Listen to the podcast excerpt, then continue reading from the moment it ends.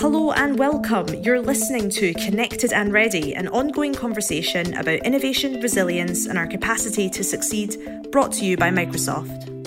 I'm Gemma Milne. I'm a technology journalist and author, and I'm going to be exploring trends around how companies are adapting to a disrupted world and preparing for tomorrow. We're going to speak to the innovators who are bringing products, operations, and people together in new ways. The trend towards digitisation of the buyer seller experience has accelerated as a result of the ongoing challenges and changes businesses are facing. There is no choice other than to embrace the future of sales. On today's episode, I'm chatting to Mary Shea, a principal analyst serving Forrester's B2B marketing and sales professionals. We talk about how the coronavirus pandemic has accelerated adoption of future facing business technologies, the crucial role of the human in sales, why we're not going anywhere, and how businesses can make the most of digital selling no matter what stage of the technological journey you're on. Mary, thank you so much for joining us on the show. Why don't you start by giving us a little bit of background as to who you are and what you do? Fantastic. Great to be here, Gemma. Thank you so much. Um, yeah, so I'm a principal analyst at Forrester, and I work within a practice area called B2B marketing and sales. And as part of that group, I spend my time really looking at um, some of the most exciting and innovative technologies that are out there, primarily in the sales technology space that's the short version of what I do. We could talk more over a beer sometime. But the most important thing I think for your listeners to know is that I'm an analyst. I've been an academic and I've also been a practitioner in sales. And so I've done every single role in the B2B selling world from inside sales to chief commercial officer, pretty much everything in between. Thank you, Mary. So before we get into, you know, the current state of things, I want to rewind your memory back pre-coronavirus pandemic.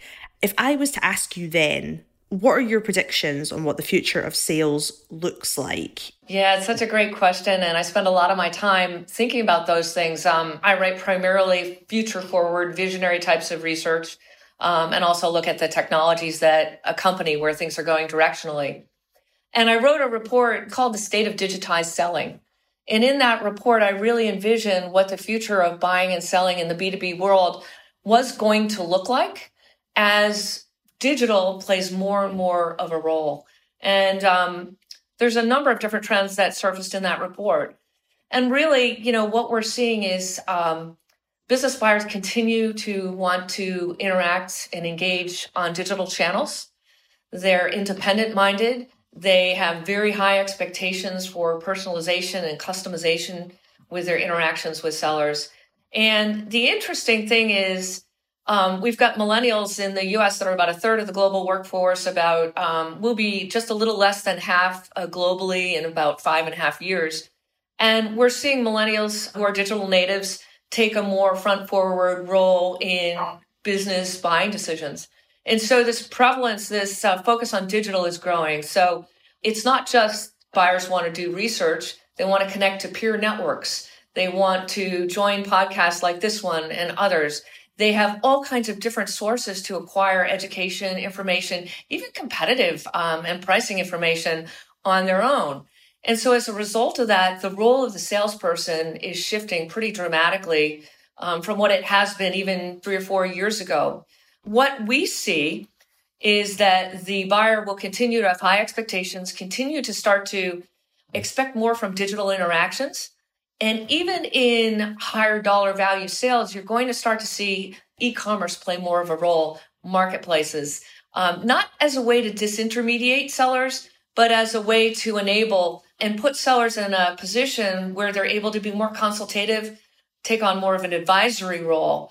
The seller is really changing in terms of what they need to do um, with such a knowledgeable buyer. And those were a lot of the trends that I was writing about and they were smoldering along and i thought those trends might reveal themselves in two to three to five years. Now in the midst of a very different world situation um, i find that covid-19 has accelerated these um, digitization of buyer seller interactions. So moving at a speed faster than even i as a sales futurist could have anticipated Mary, you were talking about millennials in the workforce, and we all know that we've got this sort of multi generational workforce at the moment. What does the sort of future of digital selling what does that mean for sellers, not just the digital natives, but for others in the workforce that are having to adapt to these new tools and new technologies? There's really kind of two ways I like to think about millennials in the workforce and a multi generational workforce. One is on the buy side, and the other is on the sell side. On the buy side, you're starting to see millennials have more of a role in decision making whether they're creating the initial criteria for the decision or creating a short list or providing coaching to a larger committee. And in many cases, you're seeing millennials as economic buyers.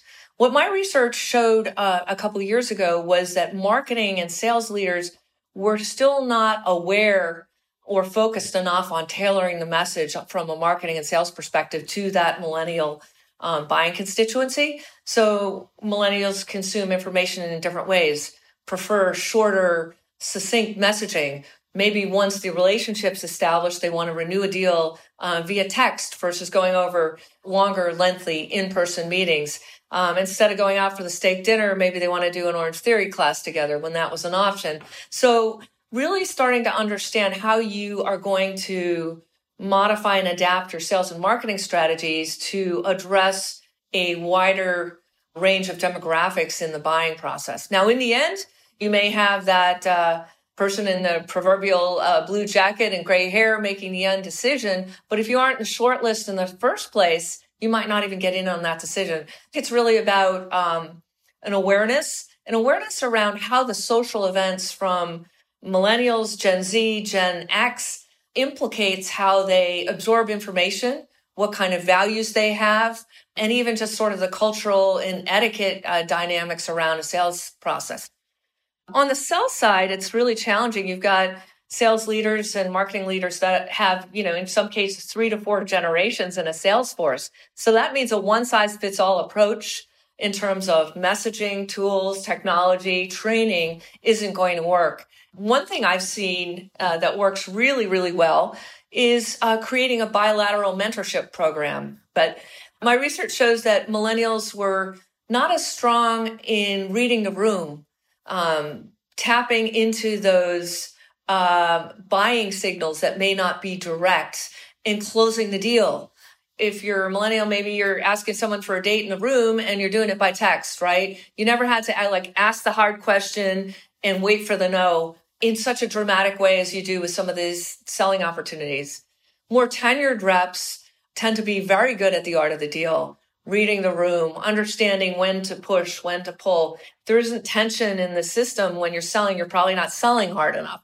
Those kinds of things, I think the more tenured reps uh, have really assimilated, and yet they may not feel comfortable making a video and attaching it to an email, even knowing they're going to get a 66% higher open rate. So if you could sort of like create a formal or informal mentorship program between different employee sets, that's something I've seen that works really, really well. But the biggest piece of advice I'd give to sales and marketing leaders is your internal employees are your customers too. You would never think of taking a one size fits all approach to the market. So don't do that when you think about enabling and advancing your seller skills. So let's talk a little bit about what's happened over the last couple of months. You know, work has been disrupted, it's been distributed, companies are having to embrace new technologies more as a means of survival, you know, more so than a future proofing uh, measure, I suppose. What have you seen over the last couple of months? What have you expected? What has surprised you? Yeah, it's really interesting. What I've seen is that the business leaders who invested in sales digital transformation, who made the right technology bets in terms of the right types of technology and partnering with the right vendors and were thoughtful about how they rolled out those solutions to their organizations are in the best possible position they could be in right now. It's certainly a very difficult uh, sales environment. It's difficult for business leaders, but the ones that have had the prescience to make those decisions a little bit earlier than the rest of the pack are in a pretty good position. The ones that did not make those decisions or were uh, laggards or a little bit further behind the curve now are scrambling like nobody's business. Um, I'm fielding questions day in and day out to help these organizations quickly understand what are the critical technologies that sellers need to function day to day? What are the ones that can drive better efficiencies and effectiveness and enable sellers to operate in more of a consultative role? And so those organizations are scrambling both from an education and an evaluation standpoint to try to figure out what these tools are that they need to put in place for sellers. I guess one of the big questions I've been thinking about is what are the changes or the technologies that we're now living with that are going to be abandoned when we're out of this, whatever that means? And which are the ones, you know, the technologies, the changes of behavior, whatever that might be, that actually eh, the pandemic has accelerated their adoption, as you say. You know, they would have been adopted anyway at some point so actually they're just going to stick? Yeah, I mean, that's the million dollar question, right? And um, I think all the changes that are going to happen and that will have longevity have been in play. So that um, what we're doing is really dramatically accelerating things. And so I really liked what I think uh, I, I read Satya said the other day, which is businesses, every business is going to have to be remote on a moment's notice.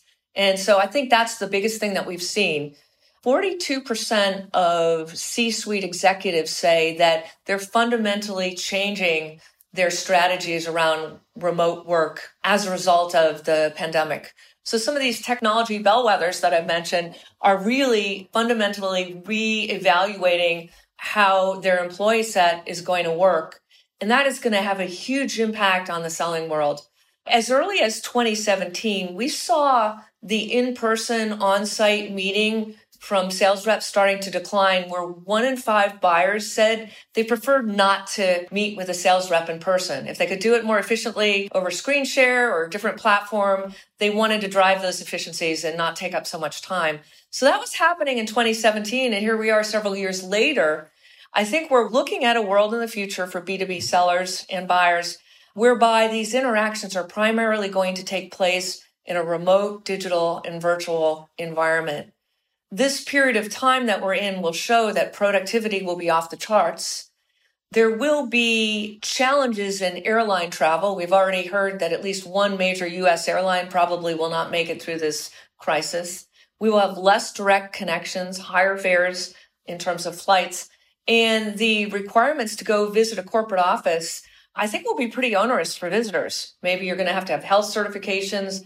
You're going to have to have your temperature taken. You're going to have some sort of a app that you're going to have to use. And as all of that sort of amalgamates, well, you're going to see that probably 80% of the B2B sales are going to be done in a remote capacity.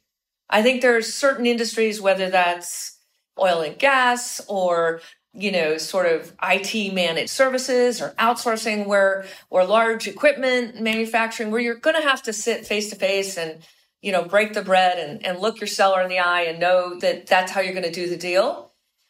But predominantly, I think much of the work in B2B sales is going to be done remote. And I even think, imagine this world, that the on site meeting might become a premium that is paid for by the buying organization rather mm-hmm. than absorbed by the supplier organization as part of T&E. So I think we're seeing a real transformation in terms of how those interactions take place. I'm curious about what you think around not having the human at all in some of these interactions. You know, obviously, with a lot of these B2B sales situations, it's very much about negotiation, it's very unique for each individual sale, I assume. And obviously, one of the biggest criticisms of digital selling and buying things online not only can it not necessarily be done in some of these unique B2B situations, but you're also lacking that human touch. I wonder what you think that might look like in the future. Do we still definitely need the human? Oh, yes. And another multi million dollar question. We absolutely do need the human. And I called 2020, even before any COVID awareness, um, the year of putting the human back in selling. And I made a prediction in 2019 at the end of the year that even as more buying was done digitally, even for higher and more complex sales, human interaction was going to increase by about 10% in this year. And I think there are a number of different reasons for that. One is if sellers have the right tool set, the right skilling and education, they can add more value than they've ever added before. There are tools that help with personalization. that help sellers understand what matters to a buyer even before they've had that first conversation. There are a lot of tools leveraging AI that can put sellers in a position to um, have really insightful conversations. And then the automation that's out there will help sellers spend less time on the minutia and the lower value interactions that they spend about 40% of their time on. So I absolutely think that buyers crave human interaction. People crave human connection. We're seeing that right now where you're even seeing um, more opportunity for sellers to interact and engage. And the ones that can do it on synchronous and asynchronous video, who know how to make themselves memorable in a remote setting, who can add insightful and meaningful and tailored value every step of the way, someone who can walk the digital hallways with their buyers on a social channel, those are the ones that are going to be really sought after. They're going to make a lot of money and they're going to have a big impact. I'm one of those folks that does not think the tools and technologies will replace the seller, but take the seller out of low value activities and amp the seller up with higher levels of intelligence and insights to make them more valuable and more necessary to the buying process. Dynamics 365 Sales helps sellers unify data, discover actionable insights, and improve productivity. By using AI solutions to bring previously disconnected data together, teams are able to drive more relevant and authentic customer relationships, generate more quality leads, and turn relationships into revenue. Request a live demo today by following the link in the episode description when we're talking about some of the the tools for um, insight and intelligence for sellers you know how technology can be useful in giving information that can enhance the, the the job of the seller give us a little bit of an insight into what's available. You know there's a wide range of tools from sales intelligence to sales content solutions to solutions that help you with your engagement. So all of these sales tools now have ai embedded into them. So ai is sort of not a separate category in sales but it's pretty much embedded as a functionality into every modern sales tool that we have. And so a few examples are i could be talking to a certain type of buyer at a company that's a certain size in an industry with a role, my content management solution will serve up a piece of content that's going to resonate with that buyer based on their role, the industry of the company they're at, where they're at in the sales cycle. And it'll recommend this piece of content for me to send. Now, as a seller, I can step back and say, yeah, but there's maybe a couple other things here that's not, that the AI isn't considering. I'm not going to do that. I'm going to do this. But maybe it's a great fit. Another example is there's a company in Toronto that I do a lot of work with, and they have a Chrome overlay that can sit on any kind of digital uh, page of a potential contact. It could be my Forrester bio or my LinkedIn or even my Facebook. And immediately what the AI does is surface in a visualization what the four to five areas of my personal and professional interest are. And then the next step is the AI then surfaces content, either aggregate from outside or internal marketing content, and recommends that piece to a buyer. And that content might resonate with three to four of the areas of interest for that particular buyer.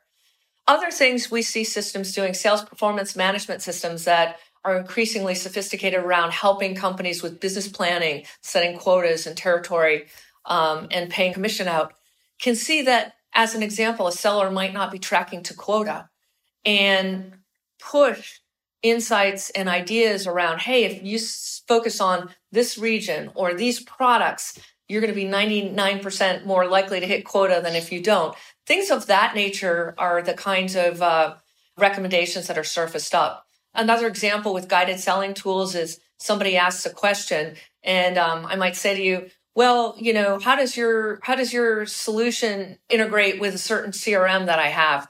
And immediately all kinds of information around integration will pop up to cue the seller on what the right answer is because you can't remember everything. So those are just a couple of ways where you're going to see the AI be that sort of that angel on the shoulder for the seller, um, helping them make decisions quicker, be smarter, execute faster, and in a way that's consistent with what the buyer's looking for. Building on that, we talk about technology being this, I guess, enabler of uh, the roles that humans already have as opposed to a replacement. And those of us on the outside, those of us researching it like yourself, perhaps that might be a slightly easier thing to to accept and to explain and to understand but that might be different for the people who are in these roles and from what you see do you feel that sellers maybe feel that fear of automation fear of being replaced more so than people like yourself researching 100% and i think that's where you know the folks that do the theoretical work need to you know have a little empathy and understand you know what it's like to walk in the shoes of a salesperson i the way i see the fear around automation and uh, technology innovation as it relates to sellers is not dissimilar from what we saw back in the day when Grainger was the first B2B firm to put its catalog up on, on an e-commerce website. Sellers at that time really viewed e-commerce as a disintermediator. Today, now it's just another channel, another sales route that their buyers can use in addition to a variety of other routes. So I do think that sellers are very scared about automation and technology advancement and what that means for their role.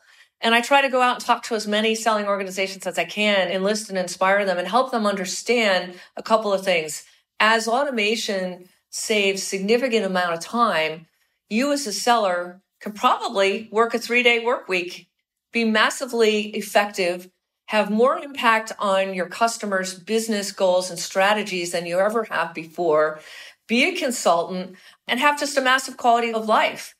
Now, the challenge is one of the things that automation and technology is driving is greater efficiencies. So B2B organizations will be able to do more with less, so to speak. But the sellers who are in seat, who can make that transition to digital, I think will find themselves in a rewarding position where, they'll be highly sought after. They'll be able to really impact their business, uh, their customers' business in meaningful ways that make them feel great about their jobs. You know, when you think about salespeople, everyone always defaults to, well, you know, it's all about the commission. It's all about the upside. Having been a salesperson, I can say, yes, the money's great, but it was always more about helping a customer succeed at their goals for me. And when I talk to salespeople worth their salt around the world, that's what motivates them as they don't have to spend their time scheduling meetings and searching for content that they can't find and chasing contracts and all these other kinds of things. And they can really focus on value added activities. I think you're going to find it to be an even more meaningful and rewarding role. But I totally get it. Um, you know, people are fearful of change and sellers don't like change. That's, uh, you know, that's sort of the mindset so bearing in mind that this human is really important in the kind of the sales process and bearing in mind we're talking about remote sales being something that can be used moving forward how do you think we can kind of replicate these human these real life human connections that you know normally we'd be sharing a tin of biscuits or a nice coffee or perhaps as you said a beer earlier on what do you think can be done nowadays to make sure these video chats and these technologies are used to give that sort of human connection? Yeah, so there's no doubt that there is a bit of um, you know fatigue that's out there, and but there's a few things. One is you know the technology continues to mature and be better, um, and then I think getting stronger at ways to interact. So um, training that will help sellers understand how to be more impactful in a remote or synchronous or asynchronous video situation right now, um, like for me, it's like I'm just sitting next to you. It doesn't really feel any different. Um, sure, it'd be great to have the biscuit, but um, this is still great as well. So helping sellers get more confident in the modality is great. And then we'll see a lot of other tools that will emerge that already have emerged that can take the conversation even further whether it's an augmented reality or 3D opportunity for someone to go through with a seller and evaluate the solution or technology uh, real time with the seller. Uh, there's a lot of different things I think that can help to foster that connection. I've also seen on other properties sellers being wildly creative, setting up coffees with industry experts, setting up drinks with a range of people, dealing with um, topics that everybody cares about. So I think this is going to generate and drive the creative juices of our sellers to find new and more impactful ways to connect with people. And I think that's good. So I want to go back to this idea of what the experiences look like at the point when the human isn't involved, these sort of administrative 40% menial tasks. And especially when it comes to, you mentioned earlier, customers who are digitally savvy who want these kind of self-directed experiences they want to you know go and look at the information themselves and I wonder if you could talk a little bit about how sellers can adapt to this and kind of make sure they're adding value to the process. Maybe we can touch a little bit on mindfulness and empathy when it comes to sales. I think in the past, you know, sellers' job was to kind of build the relationship, have good communication skills, being able to accurately pitch product. Today, the types of skills and attributes we're looking at are really different. They need to understand data. They don't need to be data scientists, but certainly understand how to ask questions to better know the patterns of their customers and prospects so that they can respond appropriately. They need to be savvy on a wide range of digital tools and be able to get around those comfortably. They need to be able to be highly collaborative. What we're seeing is you've got now a very distributed workforce. We've seen um, buying teams increase exponentially on the buy side. We've seen the rise of procurement. So this sense of how to be collaborative as part of the sales process is really important. I'm starting to think a lot about this in the research that I'm embarking on, which is what is the impact of psychological resiliency on your ability to be successful as a seller?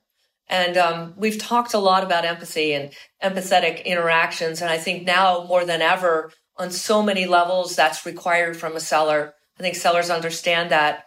I think the next level is to really understand yourself. Where are you um, before you engage in that call? Understand and assess where your customer prospect is.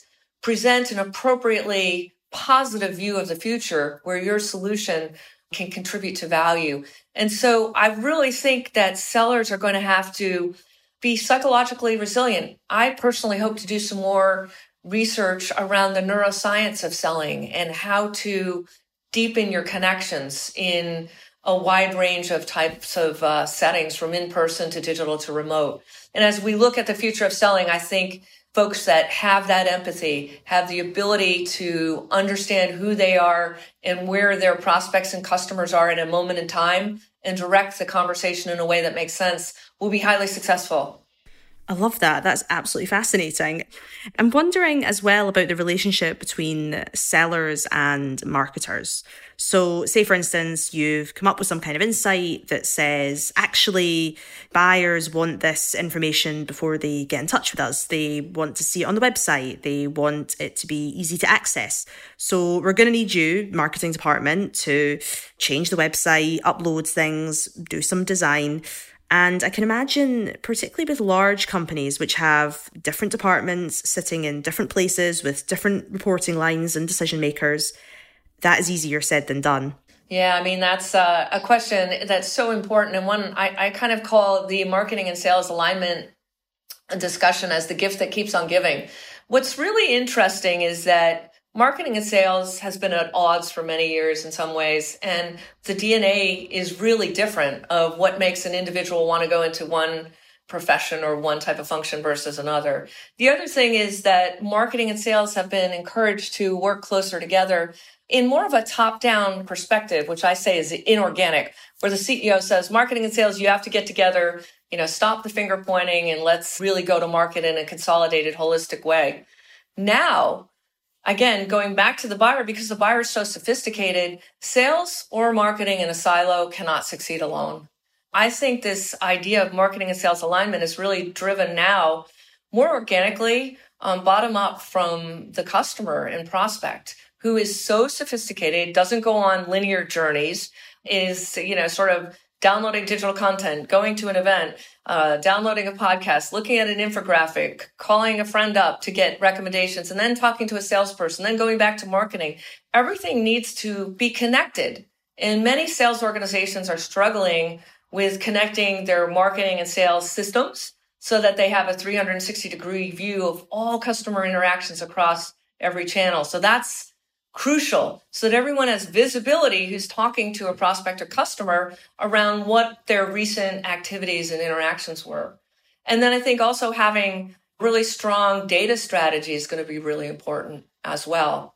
So I believe that sales and marketing um, is coming together, and the tools and systems, when used correctly, enable marketing and sales to have data driven conversations versus emotional ones, which we've been having over the last 20 years. So, we're talking here about the importance of marketing and sales being connected up, but I fear we're being a little bit high level. So, convince me, why is it that marketing and sales needs to be better connected? Well, marketing sales is mandated by the buyer to be better connected because our buyer now is so sophisticated, so digitally savvy, so independent that if you've got sales and marketing operating in silos, it's going to be a very disconnected experience for the buyer. I think in the past, when the sales process was more linear, you know, you sort of had marketing would warm them up, then pass the lead on to inside sales. Inside sales would qualify or BANTs, whatever it is you want to call it, pass on to the field rep. And so now we're not seeing linear interactions on the buy side. As a result, marketing and sales needs to be much better and connected uh, interconnected, both at the systems level, the process level, and just day to day collaboration. So, for example, the buyer demands personalization. Account based marketing is a very popular method right now. You can't really have account based marketing operate successfully without sales and marketing collaborating really, really closely. In many cases, you're going to see marketing individuals sit right in the deal team and maybe even get some sort of variable compensation based on milestones that the account based team wants to achieve. Many organizations are actually making decisions or even creating a shortlist based on digital content solely without even talking to a salesperson. So if your digital sales strategy and your digital content strategy isn't tightly aligned, you're going to miss out on opportunities. And so it only takes a few missed opportunities here and there for marketers and sellers to realize that they have to collaborate in a way to address the way the buyer wants to engage with them. The buyer does not want any kind of disruptions. They want you as a seller to understand that they went to an event, they participated in a podcast, they downloaded this content, and you have to be highly knowledgeable. And the same thing on the marketing side uh, for when they interact, or else it's going to be a disappointing experience. I want to get into some examples because I think a lot of the stuff we've been talking about is a little high level to some degree, and it'd be great to illustrate some of your favorite examples of who is doing it right. You know, give us a company that you see as doing digital selling right. I think some of the technology companies naturally are a little bit ahead of some of the more traditional industries. So ADP is an example, and I think their head of global sales enablement um, saw the trends that were in place and began making changes to their organization. And in 2019, before there was even a hint of COVID, they um, transitioned. They have about an 8,000 or 9,000 uh, sales force, transitioned about 2,000 field sellers into the insider remote role. And they really believe that sellers could be just as effective in a remote setting. So they naturally got some cost savings. They were able to take that cost savings, reinvest in innovative marketing and sales tools. And that particular channel now for ADP carries the largest sales quota of the entire organization. Now they're one of those companies that I think is in as good a position as you could be with this situation because they saw the writing on the wall, made some of those decisions and executed on them. So I think that's a great example the current environment we've got is clearly unprecedented. But as you mentioned at the beginning, the shift towards adoption being fast accelerated is being done as a means of survival right now. So I'm curious for people listening to the show who are either feeling they're a little bit behind and wanting to quickly jump in and accelerate, or perhaps for those who are thinking, I need to keep being on top of this, I need to keep future proofing and ensure that whatever it is that comes next, that them and their businesses are prepared for it and resilient. How do people start thinking about how to adopt or get better at digital selling? You know, what's a sort of pragmatic and incremental approach to moving forward? Yeah, I mean, I think about these black swan events, and the last one we had was in the global economic downturn of 2008, 2009. There, they can be periods of great innovation, rapid disruption and change. you know, Airbnb, uh, Uber, a whole host of other companies sort of were born uh, from that environment. And so I guess my advice at the organizational level is think of this as a watershed moment. Don't just think about how do I invest in a lower cost channel. Think about how you can fundamentally change and improve the way you interact with your customers and prospects. So that can be, you know, understand what some of the foundational tools are that sellers need to be effective and educate yourself and start to build those tools or a process for bringing those tools into your organization. The next thing is at the organizational level, you need to think about how to reskill and upskill your personnel. We hired for different skill sets than what we need today. So go out and hire an agency um, to help you get your sellers up to speed on how to engage and be effective in digital formats. And then I think thirdly, you want to start to think about how do we organize in ways that are more tailored to the way buyers want to buy. Um, and Microsoft announced this, I think it was several years ago or three years ago, when they fundamentally changed the uh, sales organizational structure to account for subscription based, cloud based business models. Well, the one time sales interaction is sort of behind us buyers expect, you know, ongoing continuous motion. And so are there better ways to organize and align your sellers so that they can be more responsive to buyers, so they can deliver deeper insights, or simply sellers and buyers with the same type of skill set are aligned. If someone wants to engage 90% digitally, let's partner them up with someone who's digitally skilled.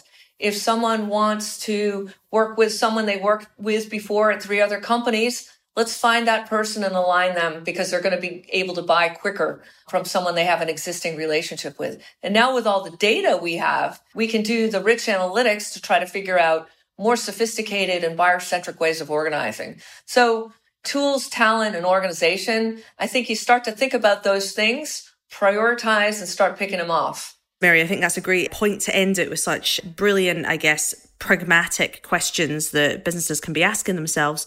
And throughout, thank you so much for giving such candid answers to all these different questions about how the future of digital selling can be brought on for, for everyone. My pleasure. Thanks, Gemma. Have a great evening. That's it for this week. Thank you so much for tuning in. You can find out more about Mary's work and indeed some of the broader themes we discussed today in the show notes. Don't forget to subscribe to the podcast and tune in next time to continue our conversation about innovation, resilience, and our capacity to succeed.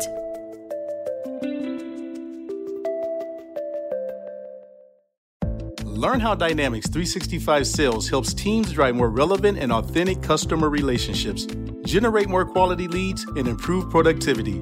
Request a live demo today by following the link in the episode description.